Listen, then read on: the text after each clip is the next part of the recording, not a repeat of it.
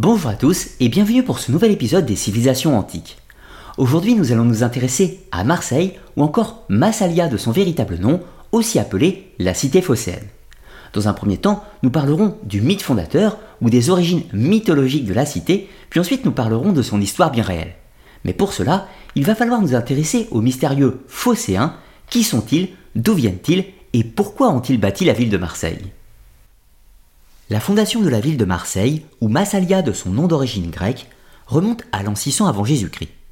La légende fut transmise par plusieurs auteurs, notamment Antiochos de Syracuse au 5e siècle avant Jésus-Christ, puis Aristote au 4e siècle avant Jésus-Christ, et enfin Troc Pompée, un auteur gallo-romain qui a vécu au 1er siècle avant notre ère dans la Gaule romaine de l'empereur Auguste.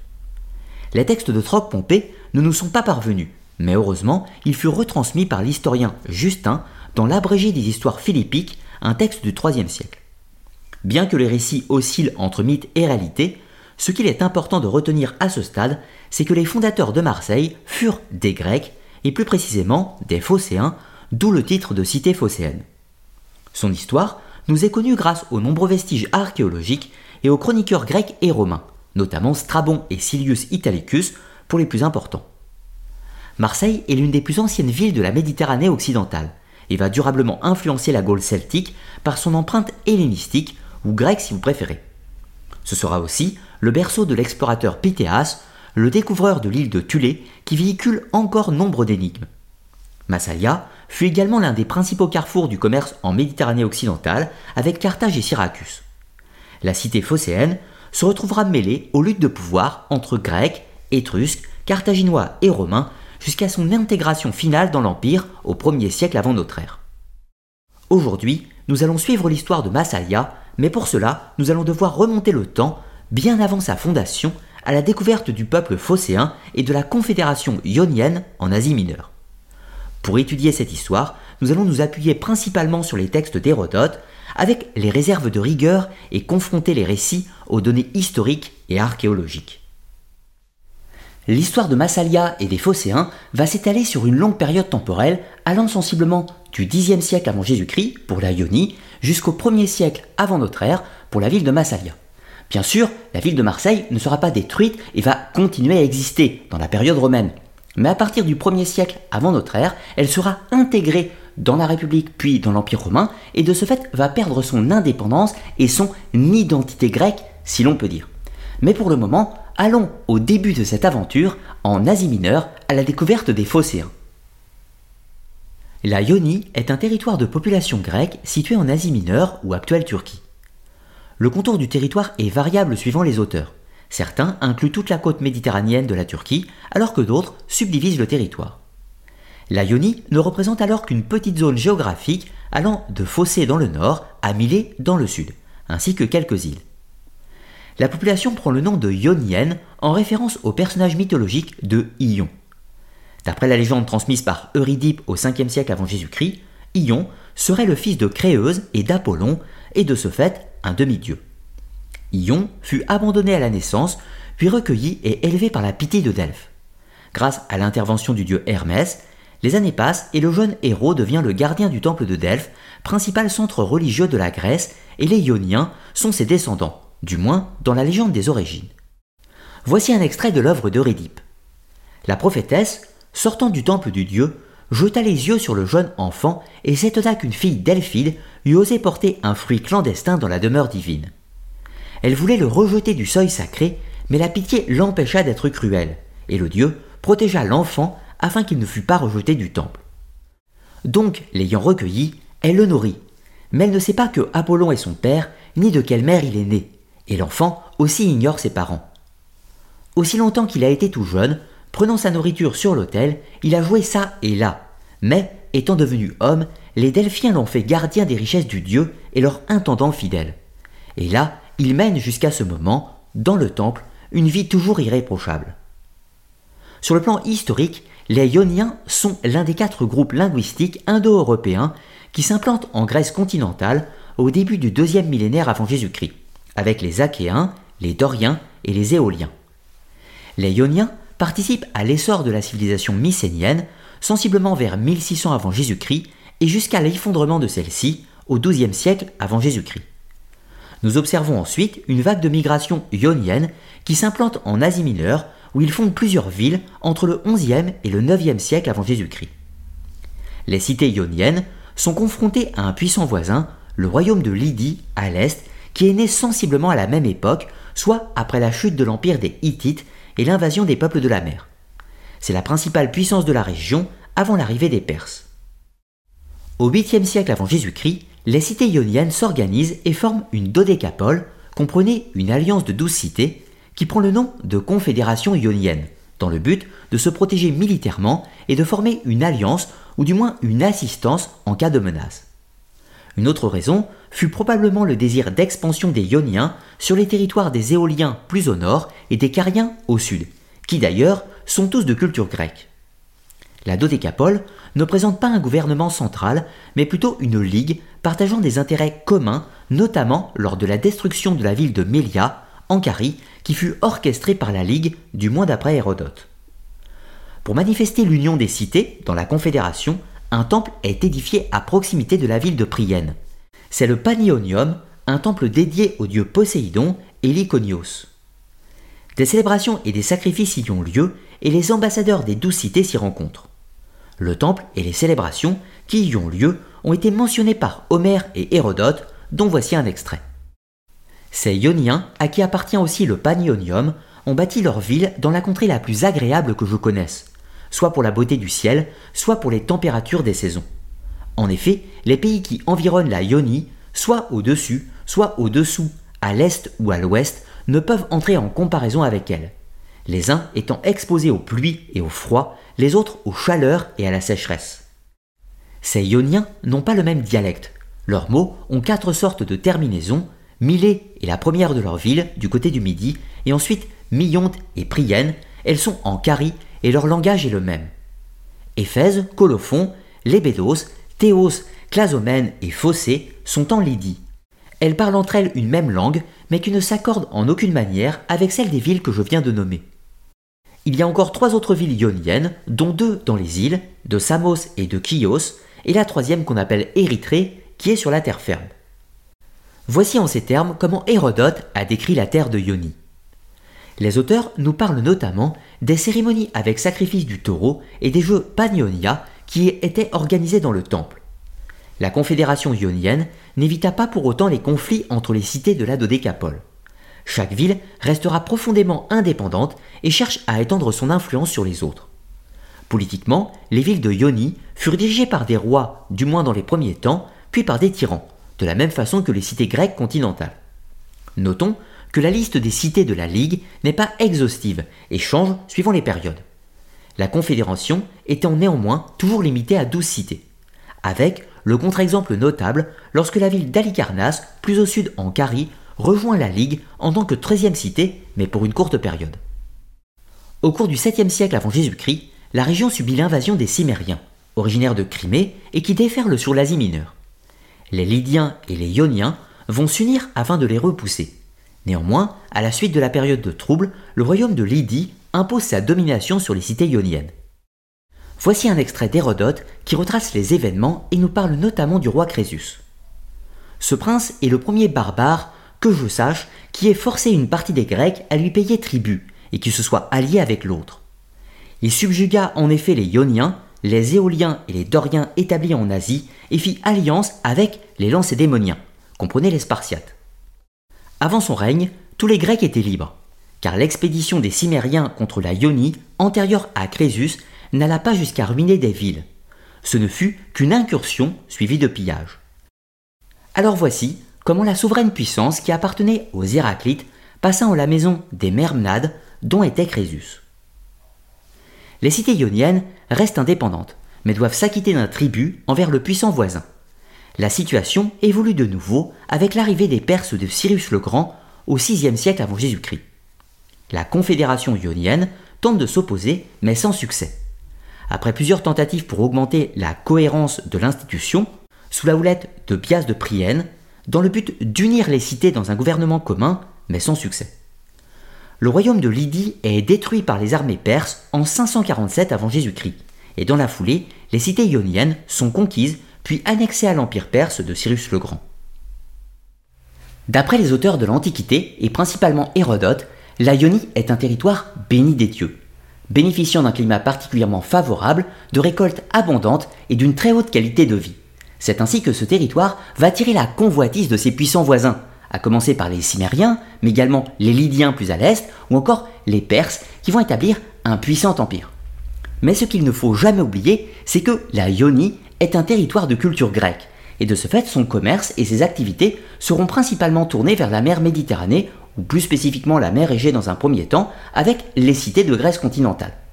Mais c'est là que nous allons pouvoir nous intéresser plus spécifiquement à la ville de Phocée, qui va étendre son influence via un vaste réseau de commerce maritime et établir des comptoirs commerciaux, et notamment la cité de Massalia.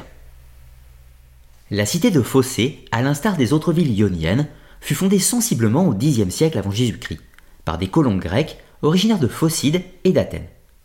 La ville devient rapidement l'une des plus importantes cités de la région et s'illustre par son développement de la navigation. Hérodote nous rapporte que les Phocéens furent les inventeurs des bateaux à 50 rames, encore appelés pentécontaires, et les utilisaient pour la navigation lointaine.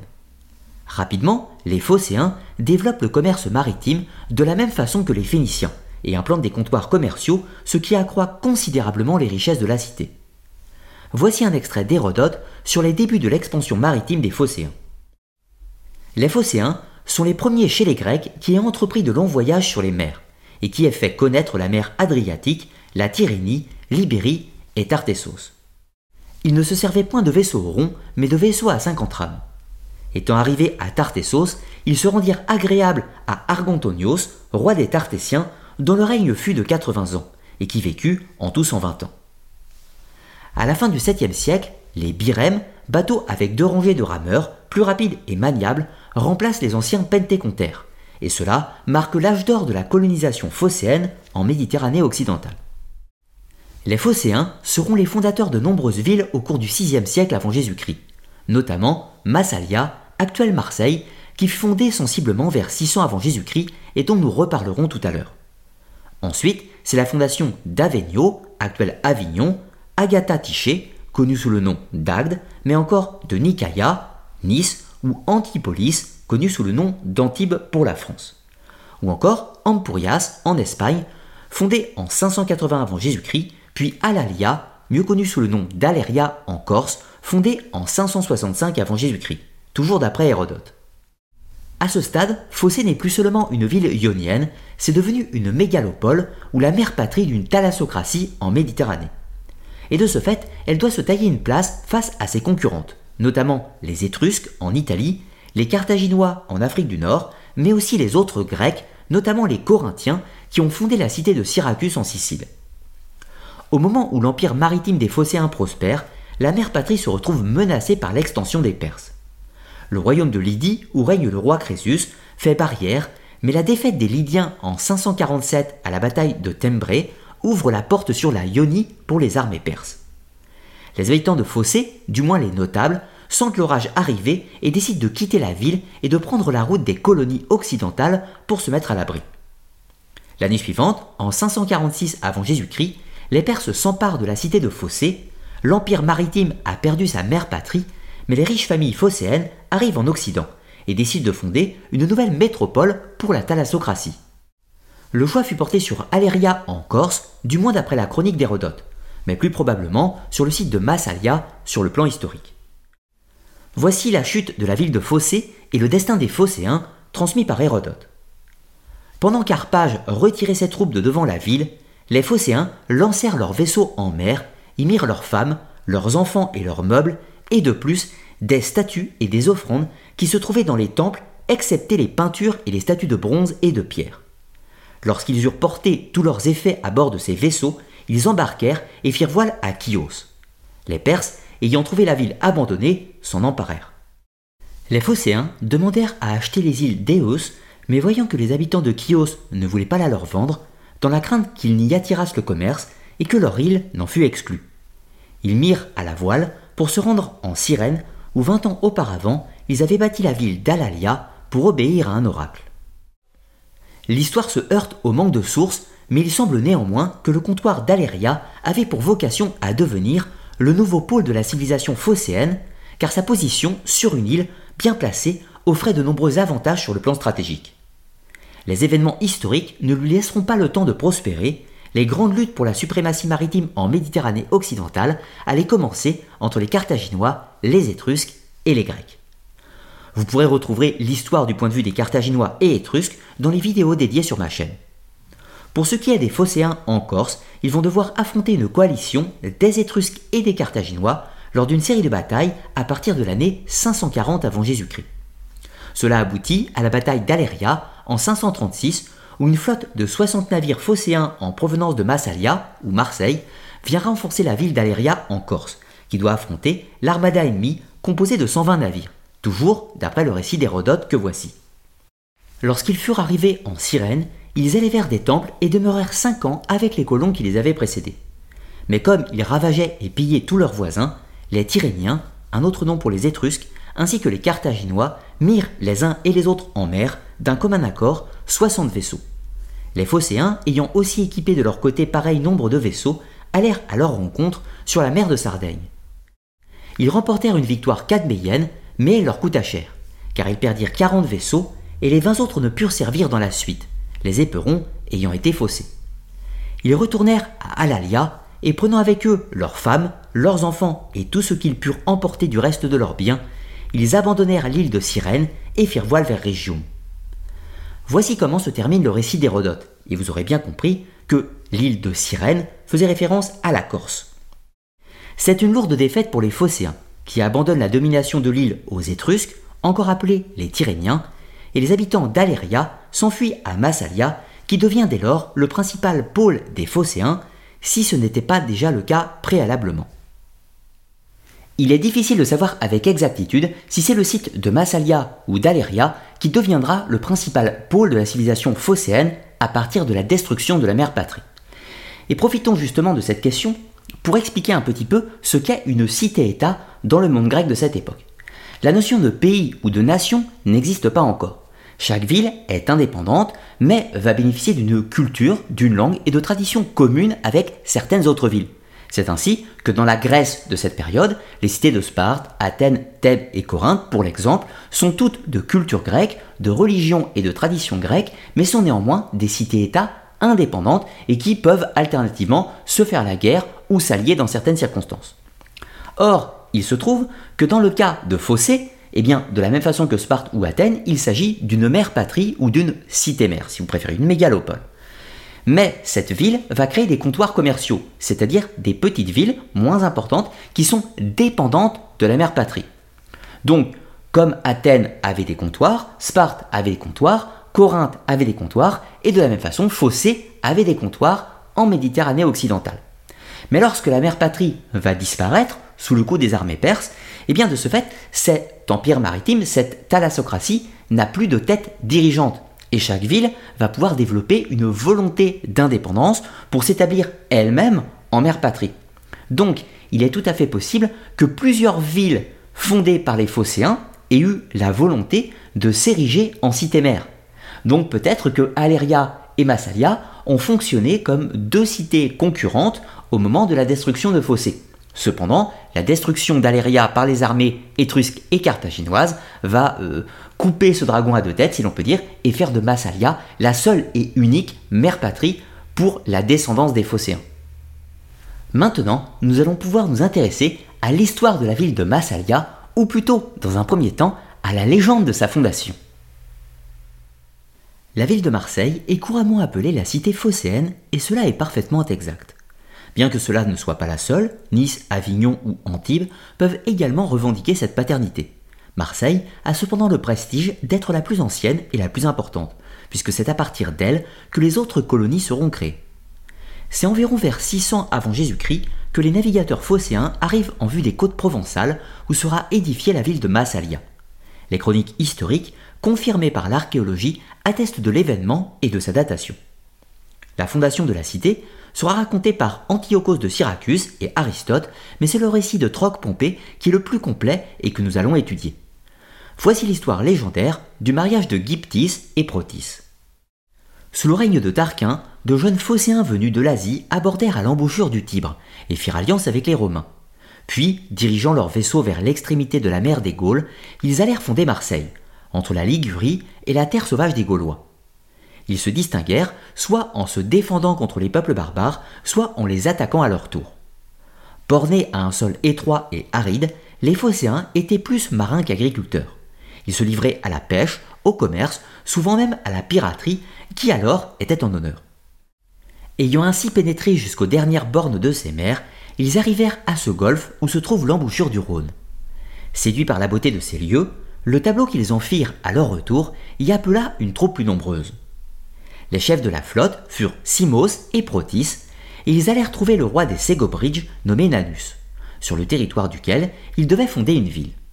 Ils lui demandèrent son amitié, et justement, ce jour-là, le roi était occupé à préparer les noces de sa fille, Gyptis, que, selon la coutume de la nation, il se disposait à donner en mariage au gendre choisi pendant le festin. Tous les prétendants avaient été invités au banquet et le roi y convia aussi ses hôtes grecs. On introduisit la jeune fille et son père lui dit d'offrir l'eau à celle qu'elle choisirait pour mari. Alors, laissant de côté tous les autres, elle se tourne vers les Grecs et présente l'eau à Protis, qui, d'hôte devenu gendre, reçut de son beau-père un emplacement pour y fonder une ville. Marseille fut ainsi fondée près de l'embouchure du Rhône, au fond d'un golfe et comme dans un coin de la mer. Jaloux des progrès de sa puissance, les Liguriens lui firent une guerre sans relâche. Mais les Grecs repoussèrent ces attaques avec tant de succès que, vainqueurs de leurs ennemis, ils fondèrent de nombreuses colonies sur le territoire qu'ils leur enlevèrent. Le texte que je viens de vous présenter est la traduction du récit de l'historien Justin qui résume les textes perdus de Troc-Pompée. Il existe plusieurs versions de cette légende, le nom de la princesse Ségobridge est alternativement Gyptis ou Péta, et l'époux et chef des Phocéens est alternativement Protis ou son père Euxène, et quelques autres différences tout à fait mineures qui ne changent pas le déroulé du récit. L'architecture de la légende est un classique de la culture grecque et possède une triple fonction. Dans un premier temps, le récit d'un mariage réel ou légendaire entre navigateurs phocéens venus s'établir avec les autochtones n'est pas incongru. C'est une méthode classique pour motiver les futurs colons à venir s'établir dans le nouveau comptoir depuis la lointaine fossée. Dans un second temps, cela établit la volonté pacifique des navigateurs grecs à s'établir en bonne harmonie sur une nouvelle terre, afin de nouer de bonnes relations commerciales avec les locaux, ce qui offre un cadre sécuritaire et bienveillant. Troisièmement, la date de composition du mythe n'est pas certaine, bien qu'attestée au 5e siècle avant Jésus-Christ, il est possible que la légende s'établisse a posteriori afin de rehausser le prestige de Massalia en tant que nouvelle fossée. C'est le cas d'autres cités comme Carthage ou Rome qui possèdent aussi des récits fondateurs. La question de l'interprétation du mythe reste ouverte, mais donne à Marseille un aura prestigieux. De plus, les mythes présentent souvent une part de réalité, car il est probable que des mariages aient réellement eu lieu entre les premiers Phocéens et les Ségobridges afin d'établir de bonnes relations. Maintenant que nous avons présenté la légende de la fondation de Massalia, nous allons pouvoir nous intéresser à l'histoire bien réelle de la cité et suivre le destin des Phocéens qui ont quitté définitivement l'Ionie pour s'établir en Provence. L'histoire de Phocée se termine, c'est maintenant l'histoire de Massalia. Sur le plan historique, la ville de Massalia fut bel et bien fondée par des navigateurs grecs originaires de Ionie vers l'an 600 avant notre ère. L'analyse génétique atteste que les Phocéens ont émigré de façon massive et par vagues successives depuis les côtes de l'Asie mineure jusqu'à la lointaine cité de Massalia. À cette époque, il n'existe pas encore de ville à proprement parler sur les territoires de la Gaule, qui ne porte d'ailleurs pas encore ce nom. L'expansion de la civilisation celtique ou de la culture de l'Athènes n'avait pas encore commencé à ce stade et les peuples proto-celtiques vivaient en petits villages ou dans des oppidums. Je vous renvoie à ma vidéo sur l'histoire des Celtes pour plus de précisions sur le sujet. Pour revenir à Massalia, la première question qui va nous intéresser concerne les Ségobridges, le peuple local, et qui sont-ils? D'après le récit de Troc-Pompée, rapporté par Justin, la ville de Massalia est fondée entre le territoire des Gaulois et des Ligures. Le problème, c'est que l'auteur a vécu au 1er siècle avant Jésus-Christ et contemporain de la guerre des Gaules de César.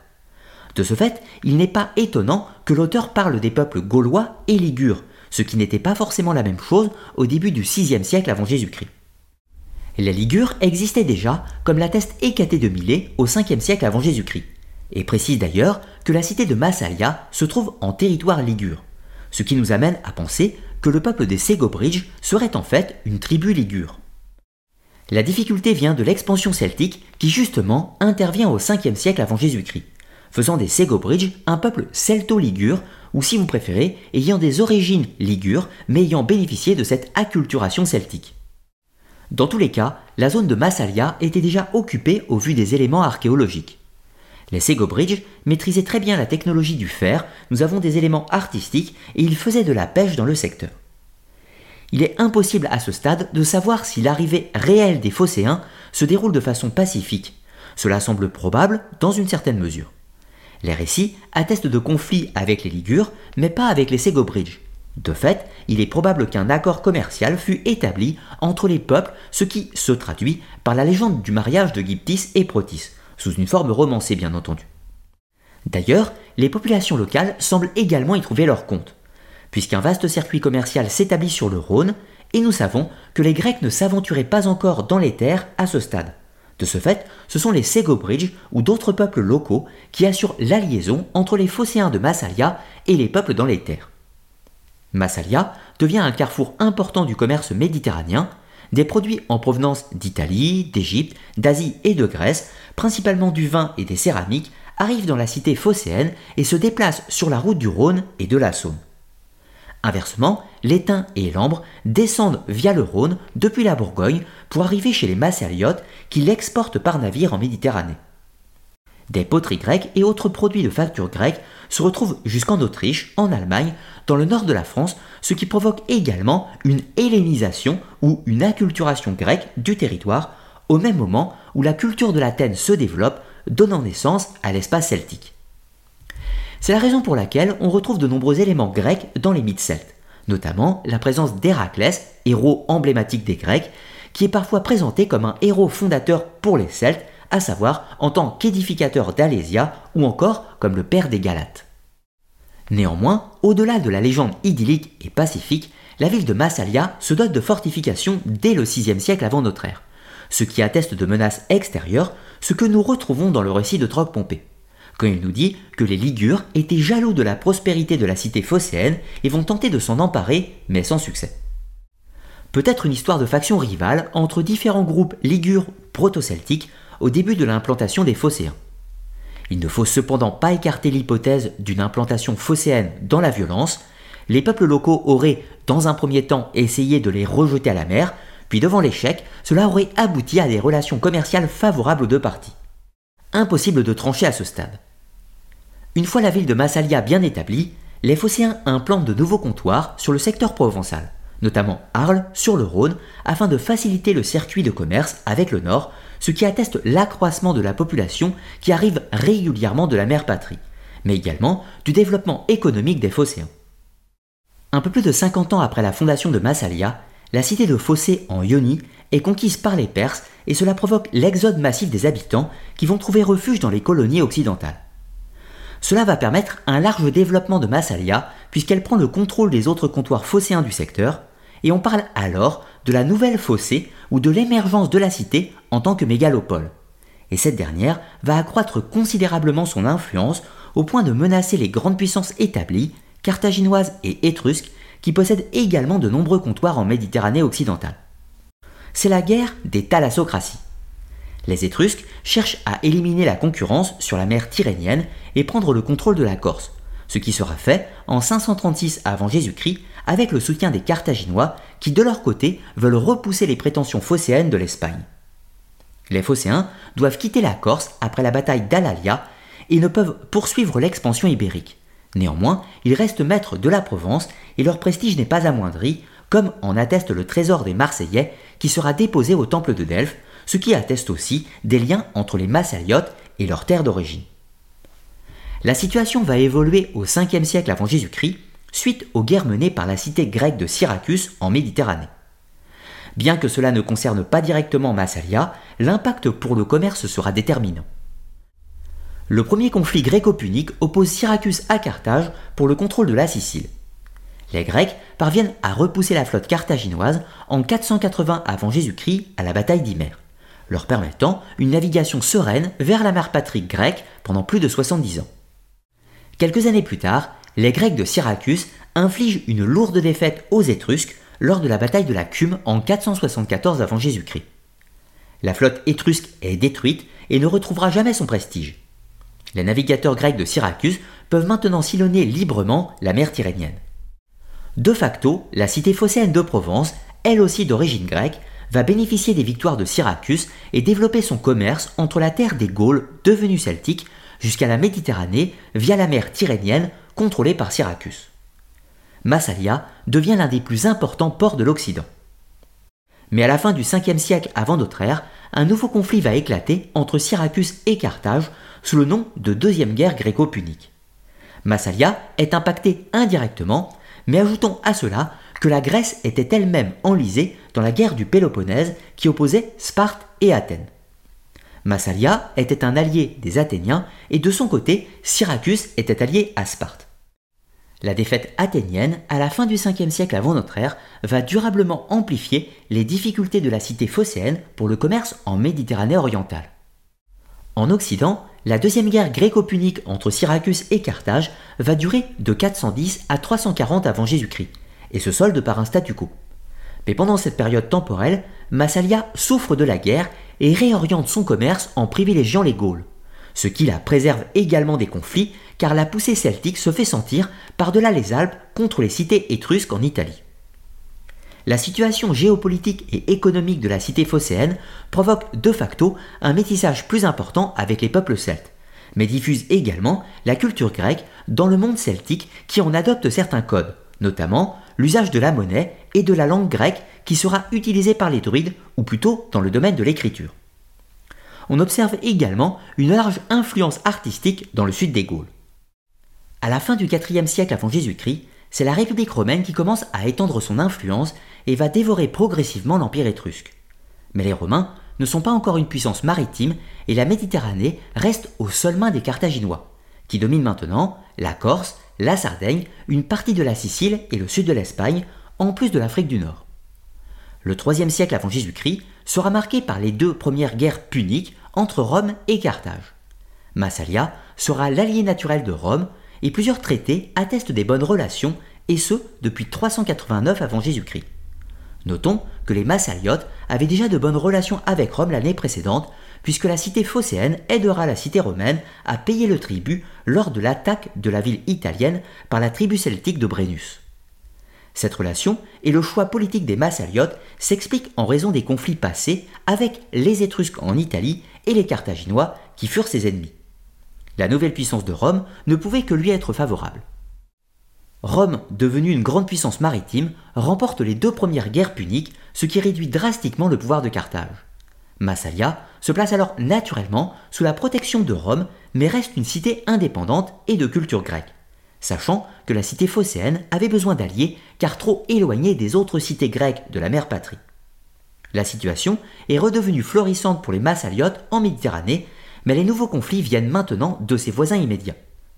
La cité phocéenne se retrouve régulièrement en conflit avec la tribu celto-ligure des Saliens qui se livre à la piraterie.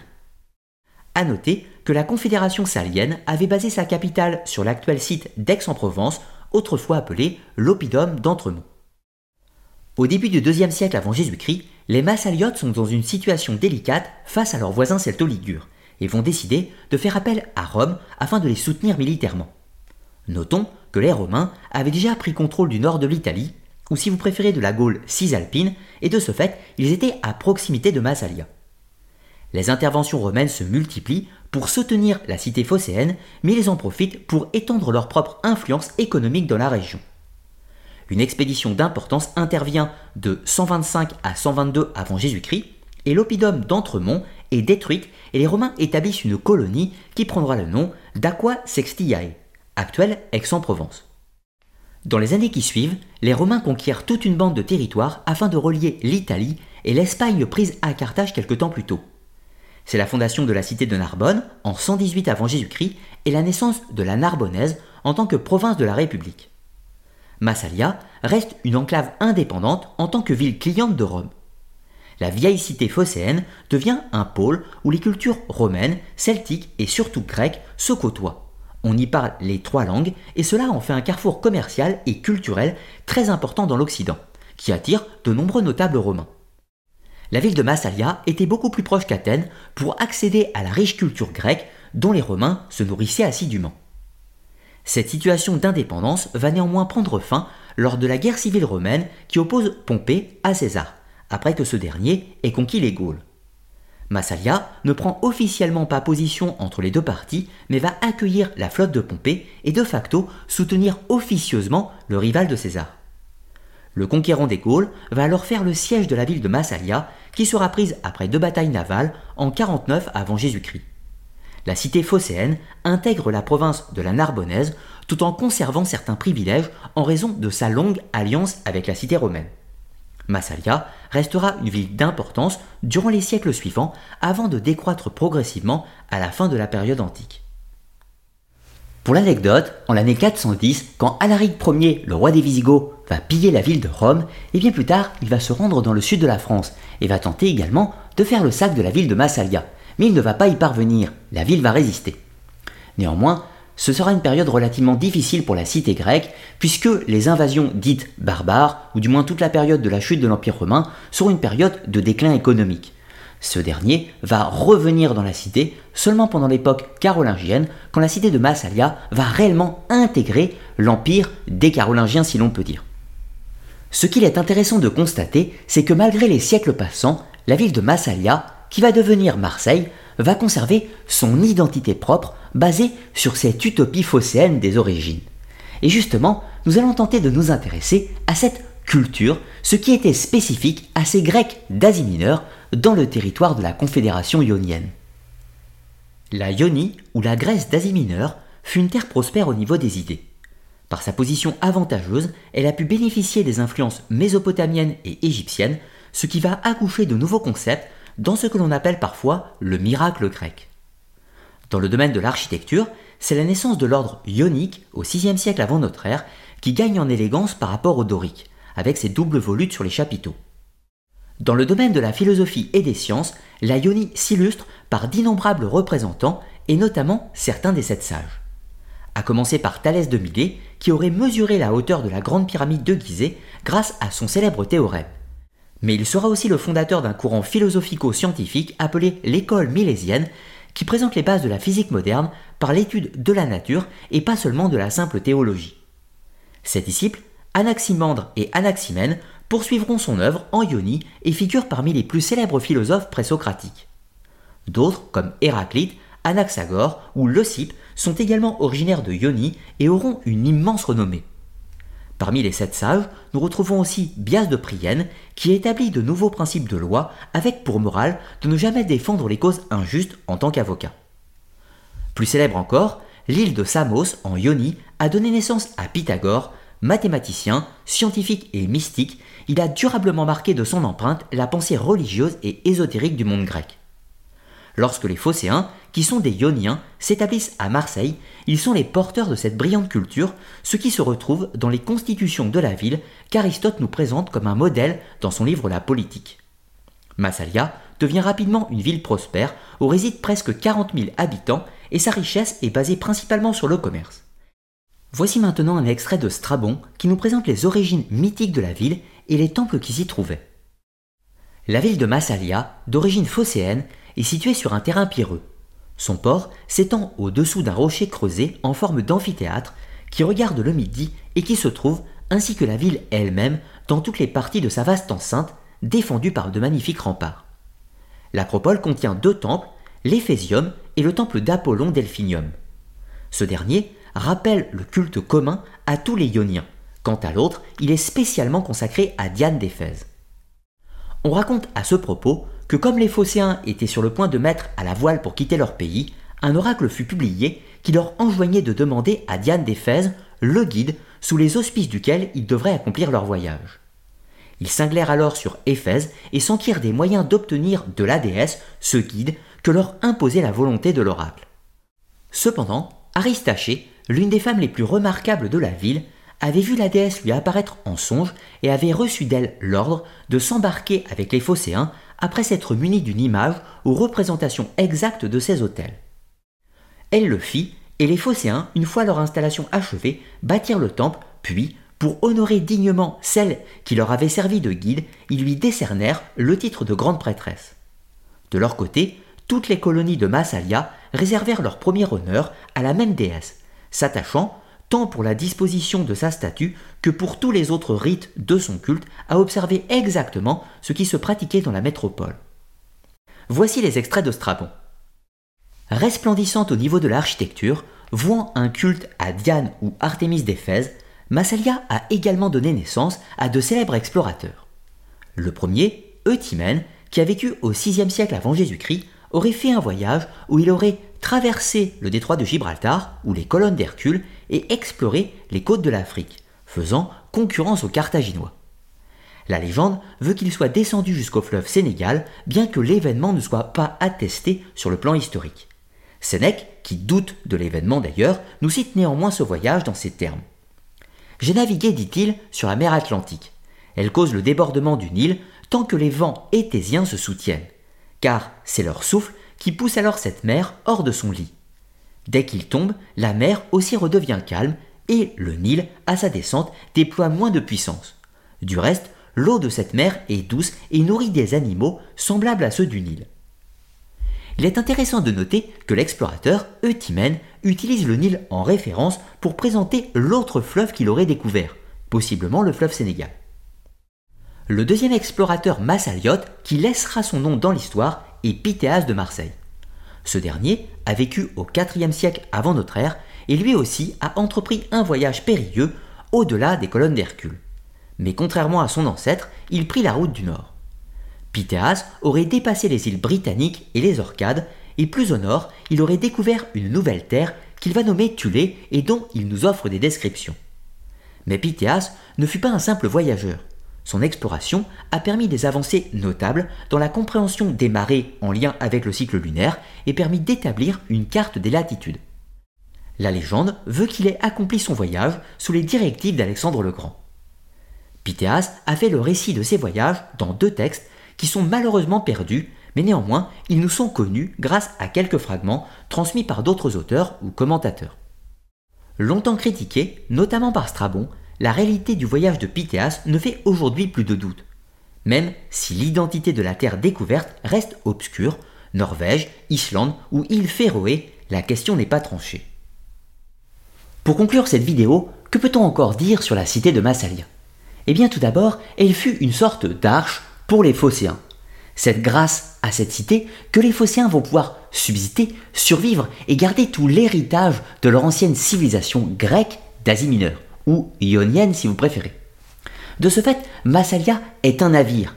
À l'instar de Carthage, de Tartessos ou encore de Syracuse, c'est un vaisseau dispenseur de civilisation qui a ensemencé le monde méditerranéen et notamment le sud de la Gaule. Massalia, cette cité d'origine grecque, va créer le syncrétisme avec la culture celtique de la Gaule pour donner une civilisation particulière, ou du moins un aspect particulier à ce territoire de la Provence méridionale. C'est ainsi que l'héritage des Phocéens a survécu via sa fille, qui était la ville de Massalia. Dans tous les cas, de mon côté, j'espère que vous aurez apprécié cette découverte, que vous aurez apprécié l'histoire de la cité de Massalia, et je vous place en bibliographie quelques textes si vous voulez poursuivre vos recherches personnelles sur le sujet. Dans tous les cas, pensez à liker, partager et commenter la vidéo, et je vous rappelle que vous pouvez soutenir mon activité sur Tipeee, et en contrepartie, vous aurez accès à des vidéos privées plus longues et plus techniques, les académias. Sur ce, je vous dis à très bientôt pour de nouvelles émissions.